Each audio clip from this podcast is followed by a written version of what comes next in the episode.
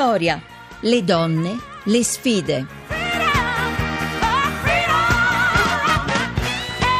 E alle 17.32, 36 secondi torna Vittoria, di nuovo buonasera da Maria Teresa Lamberti. E durante il giornale radio sono arrivati moltissimi messaggi da parte dei nostri ascoltatori riguardo alla possibilità o alla semplicità in alcuni casi di separarsi. E moltissime le opinioni. Purtroppo quello che ci dispiace è che le nostre ospiti non siano più con noi, e quindi io vi ricordo sempre di chiamare durante la prima parte del programma, di non attendere il giornale radio. Bene, dopo questa brevissima raccomandazione, e comunque vi ringraziamo per la veramente attiva e appassionata partecipazione al programma, siamo naturalmente arrivati al momento in cui ci colleghiamo con la redazione di un giornale che questa settimana è Vanity Fair, e in questo momento con noi c'è Justine Bellavita, che è responsabile del sito di Vanity Fair. Buonasera Justine.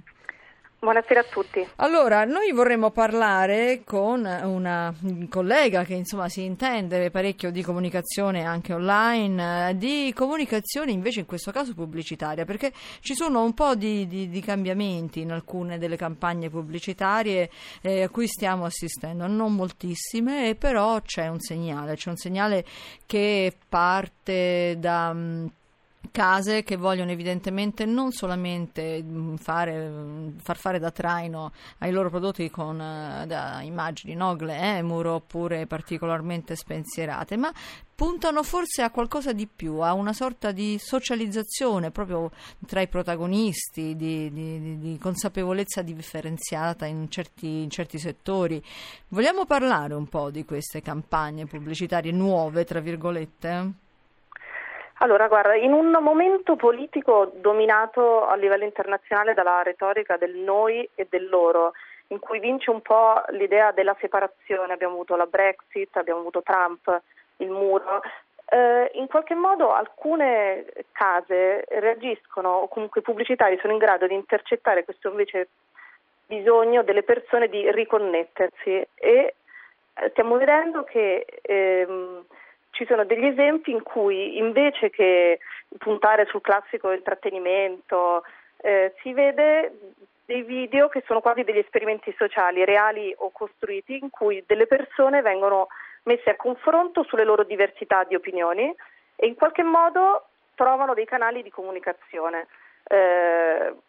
Uno video che ha girato moltissimo i primi giorni di gennaio, e non è un caso che fosse dopo la conferma di Trump, un video di una televisione danese per esempio, in cui un gruppo di persone molto eterogeneo con smarcati credi politici opposti vengono messi in una stanza e vengono raggruppati casualmente con delle domande, non so, chi è che è stato divorziato, che è un genitore single, e così in questo modo questo video, che ha fatto in pochissimo tempo 15 milioni di visualizzazioni su Facebook, che è andato fortissimo anche su YouTube, dimostra come al di là della diversità in realtà abbiamo tutti dei punti in comune, perché siamo esseri umani. Insomma, non stupisce che in questo preciso momento storico anche le pubblicità stiano andando in questo senso. Ma insomma si cerca di fare, no? Far passare dei messaggi anche attraverso la pubblicità, quindi non solo il messaggio commerciale, quindi in questo senso. Sì, cioè diciamo da una parte può essere visto come un modo per cavalcare un bisogno che noi abbiamo, e le pubblicità lo fanno, dall'altro è anche una capacità dei pubblicitari di identificare e capire il tempo presente e in qualche modo raccontarlo. Certo. Cioè in fondo, se ci pensiamo, abbiamo avuto pubblicità che parlavano di genitori single o famiglie gay molto prima che fosse legalmente accettabile per esempio il matrimonio tra partner dello stesso sesso, quindi in questo senso secondo me la pubblicità è sempre stata molto brava a capire, ad anticipare e a raccontare il presente.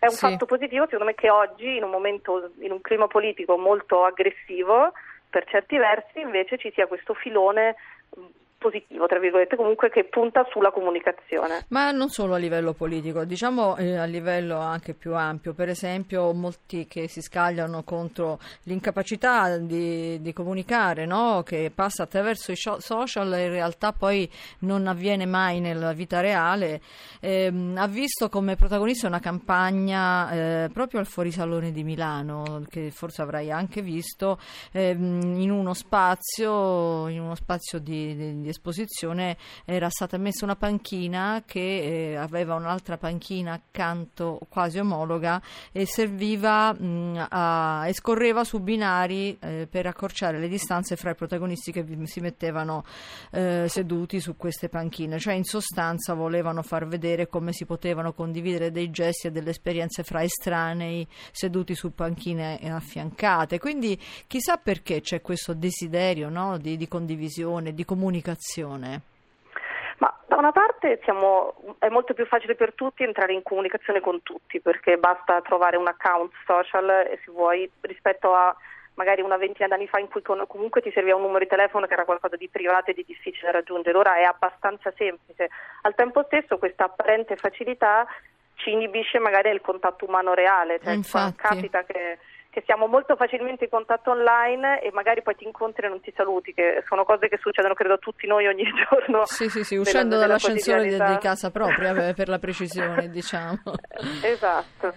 E quindi io voglio rimanere positiva sui social perché penso che siano comunque una grande opportunità di comunicazione e di creare delle relazioni, però anche è vero che bisogna fare lo sforzo ogni tanto anche di parlarsi di persona, salutarsi, essere gentili con chi si affianca. Una anche cosa non esclude l'altra, magari avrebbe potuto arricchire l'altra, chissà. Grazie comunque di essere stata con noi, di aver fatto appunto queste riflessioni insieme a Vittoria. È arrivata Maria Grazia Putini, partiti adesso, ed è già arrivata in studio vicino a me per parlarci, per parlarci di eventi e insomma segnalazioni di carattere un po' più culturale. Benvenuta Maria Grazia. Buonasera, grazie tante Maria Teresa. Sì, è stato veloce, rapido arrivare dalla regia. Allora, oggi parliamo di streghe. Con le donne ci stanno bene, le streghe sono personaggi disegnati come dispettosi, spesso cattivi, ma noi per saperne di più siamo andati a Palermo, dove abbiamo scoperto delle storie di donne che risalgono a qualche tempo fa grazie ad un'associazione tutta al femminile. In realtà tra di loro c'è un ragazzo che si occupa della comunicazione, ma sono tutte donne, e abbiamo al telefono Flavia Corso, che è la presidente dell'associazione Tagus. Che cos'è Tagus, Flavia Corso? Buon pomeriggio, salve. Tagus è un'associazione di promozione sociale. Noi ci occupiamo di creare itinerari storico-antropologici che siano accessibili a 360 gradi, perché strizziamo l'occhio a quella che è la disabilità, oltre che avere un'attenzione particolare alla figura della donna e la sua evoluzione. L'iniziativa di cui parliamo, e quindi torniamo alle streghe, si intitola Belladonna. Perché? Perché è un elemento basico che è stato utilizzato nel corso della storia, soprattutto nel periodo antico, sia per quindi la belladonna non come una signora affascinante, ma belladonna come la sostanza velenosa che è usata anche in farmacologia. Esattamente, era la base sia per i rimedi curativi che per i veleni, quindi da lì abbiamo scelto questo come titolo per poi approfondire meglio la tematica. Dunque, avete detto che queste storie di donne che guariscono ma che sono anche considerate streghe e pericolose proprio perché avevano la conoscenza, la raccontate non in un noioso convegno ma in una passeggiata. Ci descrive qualche luogo che attraverserete? Sì, l'itinerario è una sorta di racconto itinerante proprio. I luoghi più rappresentativi sono quello dell'ex carcere dell'Inquisizione all'interno di Palazzo Steri, e poi abbiamo scelto come tappa finale i Quattro Canti, che è il luogo dove è stata giustiziata l'ultima strega a Palermo. Avete isolato qualche storia? C'è il tempo per raccontarcene un frammento di una di queste streghe che però erano anche guaritrici, che avevano un rapporto importante anche con la popolazione? Sì, in realtà sono tantissime le storie, però forse quella più interessante è quella di Giulia Tofana, che creò l'acqua tofana, che era sostanzialmente un veleno composto dalla pianta della belladonna. Insomma, all'inizio veniva utilizzato come rimedio per la cura della pelle e poi in realtà molte donne lo utilizzarono proprio come veleno letale per uccidere i mariti. Quindi va bene, è un po' ambigua questa cosa, ma sicuramente affascinante, perché racconta appunto storie di streghe, di guaritrici nelle strade di Palermo, un po' di mistero e un po' di storia, chissà, forse persino un po' di attualità. A te, Maria Teresa. Sì, prima di salutarvi io vi ricordo la campagna Nessuno è disabile alla felicità, Nessuno è disabile alla felicità, destinata all'assistenza dei bambini colpiti da paralisi cerebrale infantile, che colpisce ogni anno un bambino su 500 e che impedisce progressivamente anche i movimenti più elementari.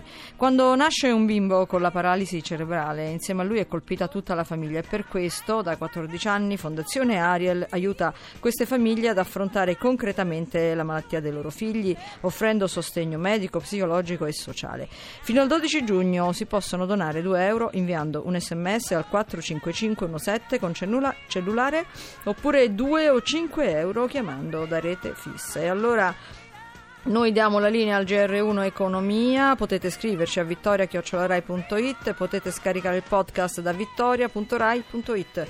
Vittoria è a cura di Maria Teresa Lamberti, hanno lavorato alla puntata Laura Rizzo e Luca Torrisi in redazione, per l'organizzazione Rita Mari, la regia di Massimo Quaglio, il tecnico Vittorio Bulgarini. Vi aspetto lunedì, sempre alle 17.05 dopo il giornale radio. Buona serata da Maria Teresa Lamberti.